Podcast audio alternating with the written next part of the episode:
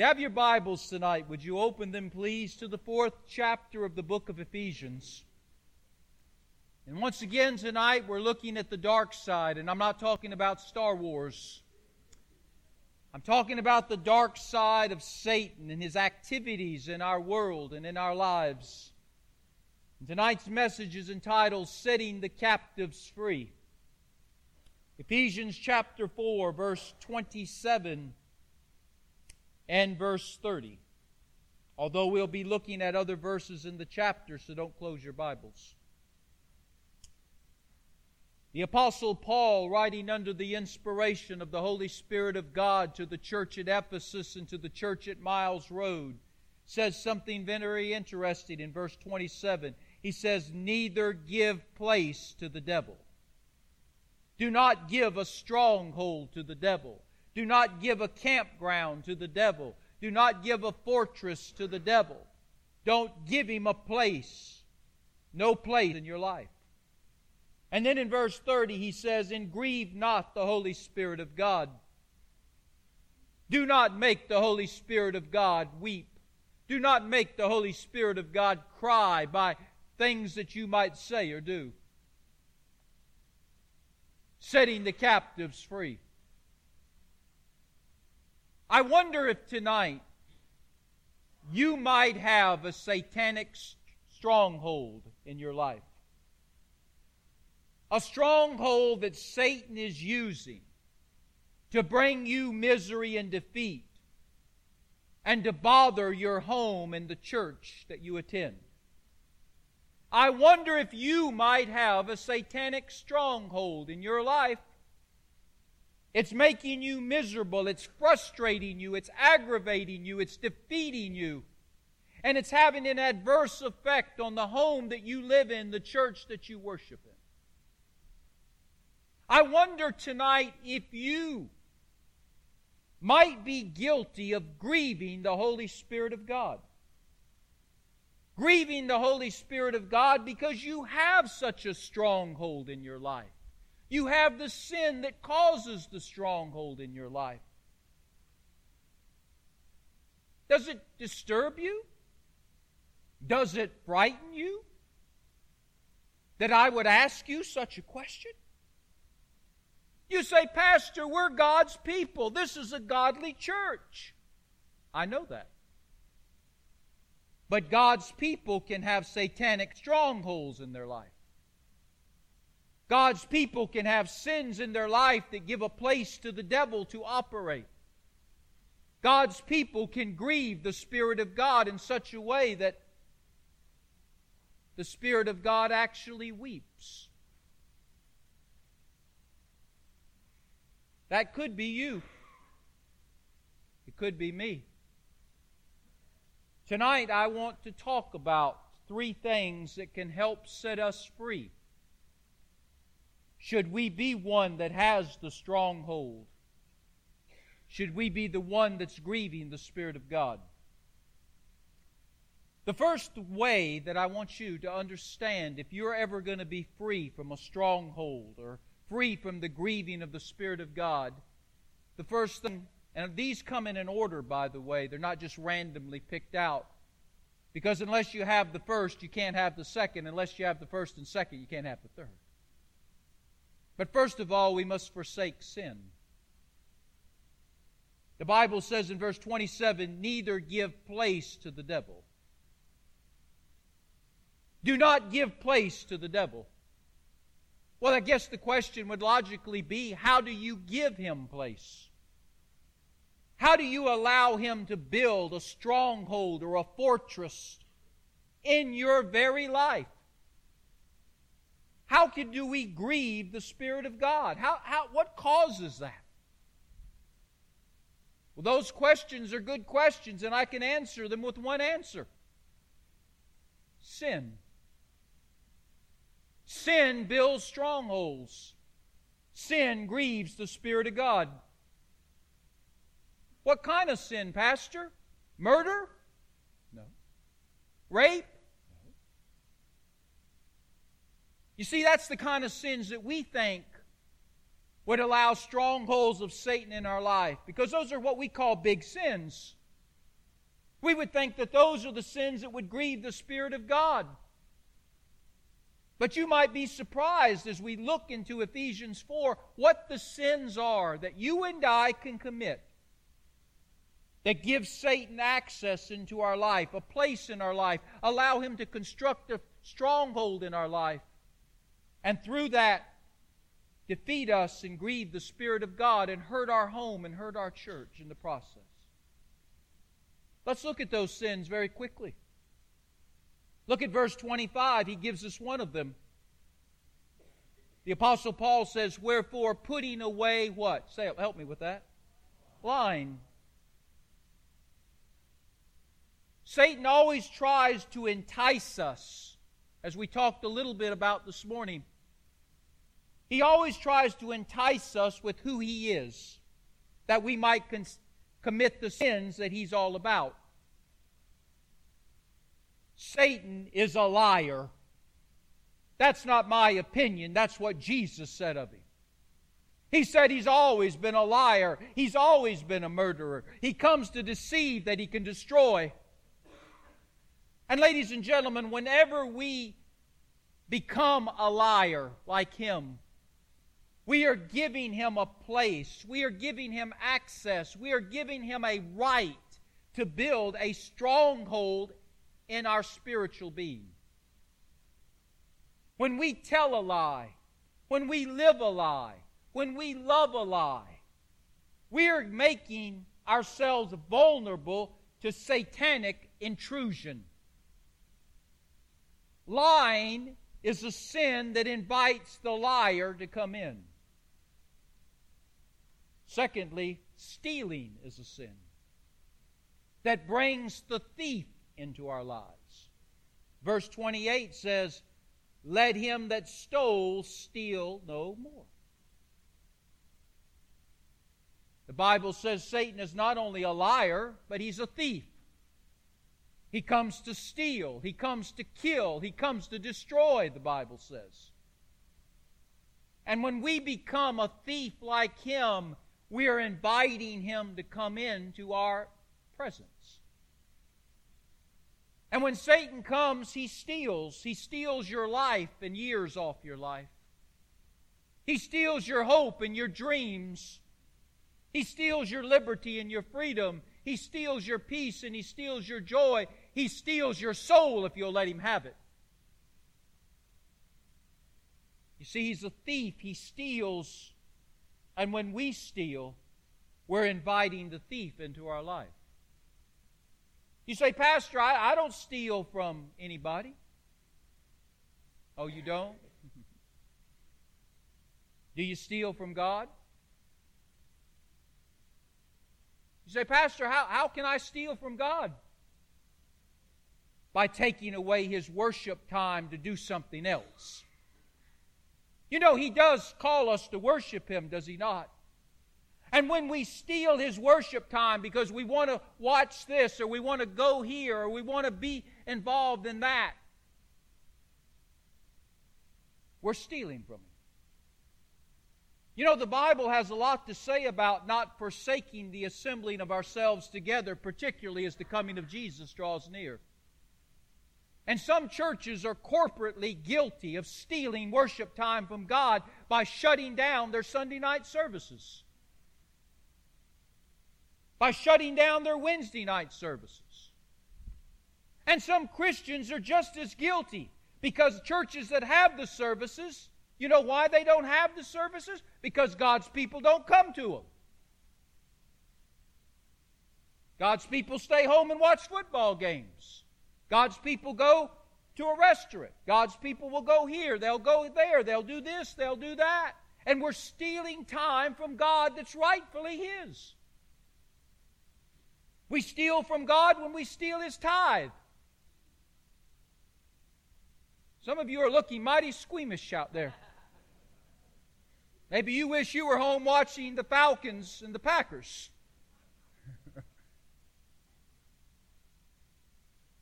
You're not tithing, you're stealing God's money. Everything we got comes from God. All He asks in return is 10%. That's all he asks for. And he says, If you give me my 10%, I'll take the 90% you have left and I'll bless it so you'll have more than the 100% if you'd have kept it. We steal from God when we take our talents and gifts that He's given us and we don't use them or we use them wrongly. You know, every every church God has put into that church everything it's needed for that church to function. And when you see a church not having enough nursery workers, it's not because there's not nursery workers out there, it's because we have people who won't work in the nursery. When you see a church that's lacking Sunday school teachers, it's not because there's not Sunday school teachers out there, it's because Sunday school teachers won't volunteer to teach. You see, we can steal from God. You didn't ever see it that way, did you? And yes, we can steal from each other. Pastor, is, is stealing a, a 10 cent pencil from work, is that okay? No, it's still stealing. You say, but Pastor, it's only 10 cents. Nobody will ever miss it. It's still stealing. You see, most, most things are about character. It's not about how much or how little. You see, if I would steal a 10 cents pencil, I'd steal $10,000 if I got the opportunity. Lying. He's a liar, so he comes in where there lies. Stealing, he's a thief. He comes in where there's stealing.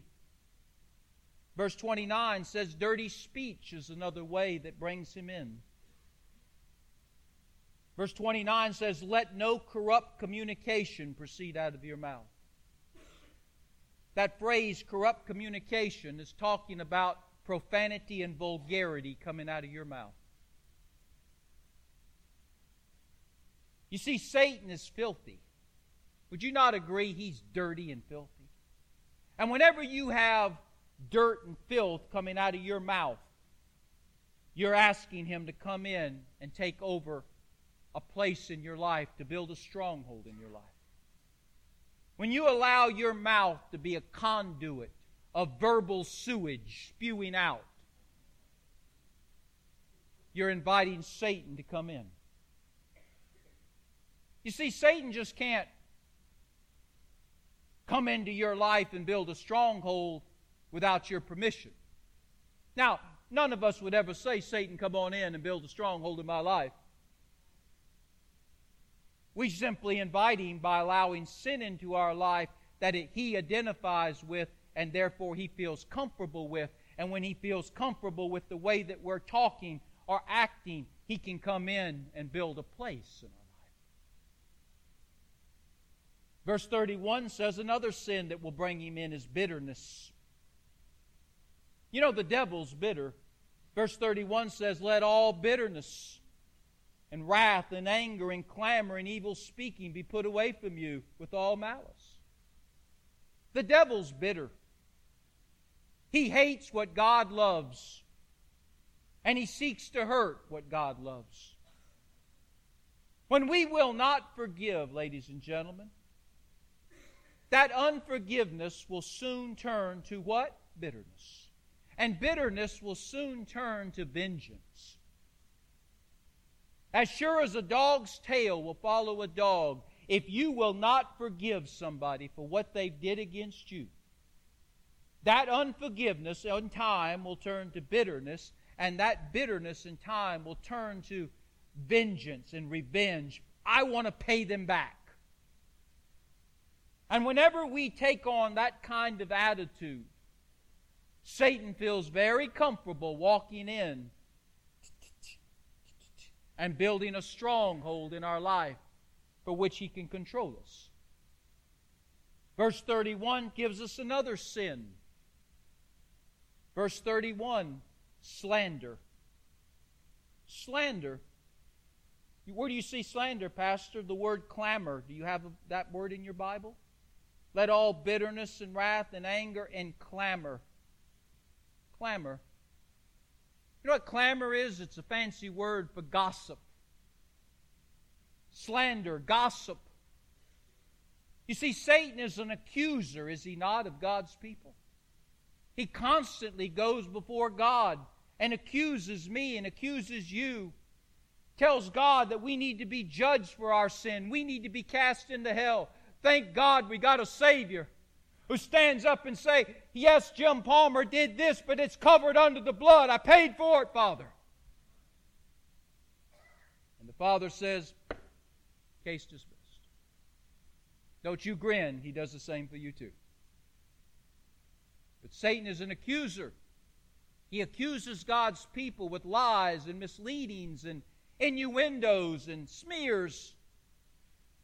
And when we do that to each other, Satan feels perfectly comfortable walking right into our life because we left the door open for him to come in. You see, when we become like him, he feels comfortable being with us. And he comes in to stay with us. And when he comes to stay with us, he builds a stronghold that he will not be easily removed. And then one more sin, verse 31 malice. Malice, it says in verse 31, with all malice. Malice talks about pain and hurt. Satan loves to hurt people. We, we want to we want to heal people. Satan wants to hurt people. And when we desire to hurt people, whether it be with our words, do you know words hurt? Sticks and stones may break our bones, and words will too. They break the bones of our heart. Sometimes we would rather have somebody break our arm than break our heart with words.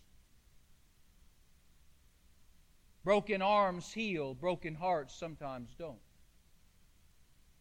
And Satan has a lot of malice in him. He wants to hurt. And whenever we take it upon ourselves to hurt people, we're being just like him. Now, these six sins are specifically given by Paul to you and I that we not let them into our life. I know you would rather me say murder because none of us are murderers. I know you'd rather say rape because I don't believe any of us are rapists. Don't you wish I would have changed these sins? Because these are easy sins to commit. These are easy sins to ha- call our little pet. But that's the very sins God wants us to deal with. We must recognize that we have these sins in our life. You see, we're very clever people. We change the words, and therefore, if we change the word for it, then we change the fact that we do it. Pastor, I don't gossip on anybody, I just share.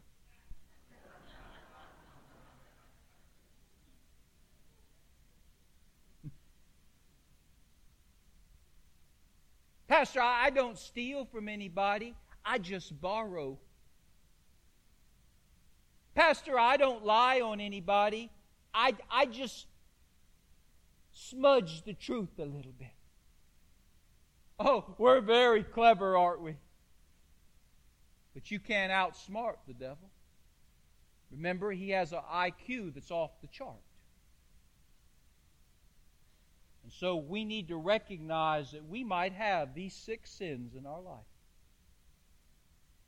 And we need to confess these sins. If we will confess our sins, God is faithful and just to forgive us of our sin and cleanse us of all iniquity. And then we have to forsake the sin. We have to give it up. We got to stop doing it. Because when we have these sins in our life, we're a laughing stock. And God's Spirit cries. Do you know you can make the Spirit of God weep? I can make the Spirit of God weep. By allowing Satan to erect strongholds that come forth from our sin. And then we give Satan joy. He sits back and he, he enjoys it all. He watches us defeat ourselves and destroy ourselves. And then it spreads out into our home and into our church. if we're going to break strongholds, the first thing we have to do is forsake sin. But then there's another thing we must do. Now, the first thing you have to do is forsake sin. If you don't do that, it doesn't matter what else you do. But then there's a second step. We must fight the devil. Fight the devil. What does James say in James chapter 4, verse 7? He says, If you, some of you who's memorized Scripture, if you resist the devil, he will what? He will flee. That word resist simply means fighting. Stand toe to toe with him and engage him in combat. It's not enough to clean out the hog pen. You got to run off the hogs. So you got to get Satan, who came into your life and has built a stronghold in your life. You not only need to confess your sin, clean up the stronghold, but you need to get the devil out of the stronghold. Does that make sense to you? Because if you don't, he's just going to lead you right back into that sin. And it'll always be something on you. Now, the question is how do we call Satan out? How do we drive him away from the strongholds that we've allowed him to build in our life because of our own sin? Well, let me tell you how you don't do it. You don't do it by arguing with him. You don't do it by debating with him. You don't do it by going back and forth with him. You don't do it by hollering at him. You don't do it by giving him speeches. You don't do it by having some canned reading that comes out of some religious book. You don't do it by begging. You don't do it by pleading. You say, well, Pastor, how in the world you get him out then? Under the authority of Jesus Christ. Remember what we talked about this morning? when Michael was contending with Satan for the body of Moses, the mighty warrior Michael did not argue with Satan. He didn't debate with Satan. He didn't go back and forth with him. He didn't beg him. He didn't plead him. He didn't try to bully him. He didn't try to intimidate him. He simply said, Satan, I'm taking Moses' body in the name of Jesus. And he backed away. And the same authority that Michael has, we have. We are sons and daughters of God. We have the authority to do that. And we have to use that authority to order him to leave. My body is the temple of God. And you have no permission, Satan you have no right to trespass on my Father's property. In the name of my Savior and Lord Jesus Christ, I order you to leave. And you know what? If you resist the devil, he will what? He will flee. But if you try to pull that stunt on him and you haven't forsaken your sin, he will spiritually boot you in the behind all the way to Somerville. You have to be forsaking your sin before you fight him, or he will slaughter you. Strongholds are up in our life of our own making. We must forsake the sin that allowed them to come in. And then we must fight the devil and vanquish him from what is not his, and that's our body, which is the temple of God. And then lastly, forsake our sin, fight the devil. And then lastly, we must give the Lord Jesus freedom for every room in our spiritual house. Notice it says in verse 23 Be renewed in the spirit of your mind. That word renewed is an interesting word. It means to allow God's Spirit to have access to you at every room level of your house. Paul was wonderful with metaphors, and this word is speaking of the fact that our, our body is like a house.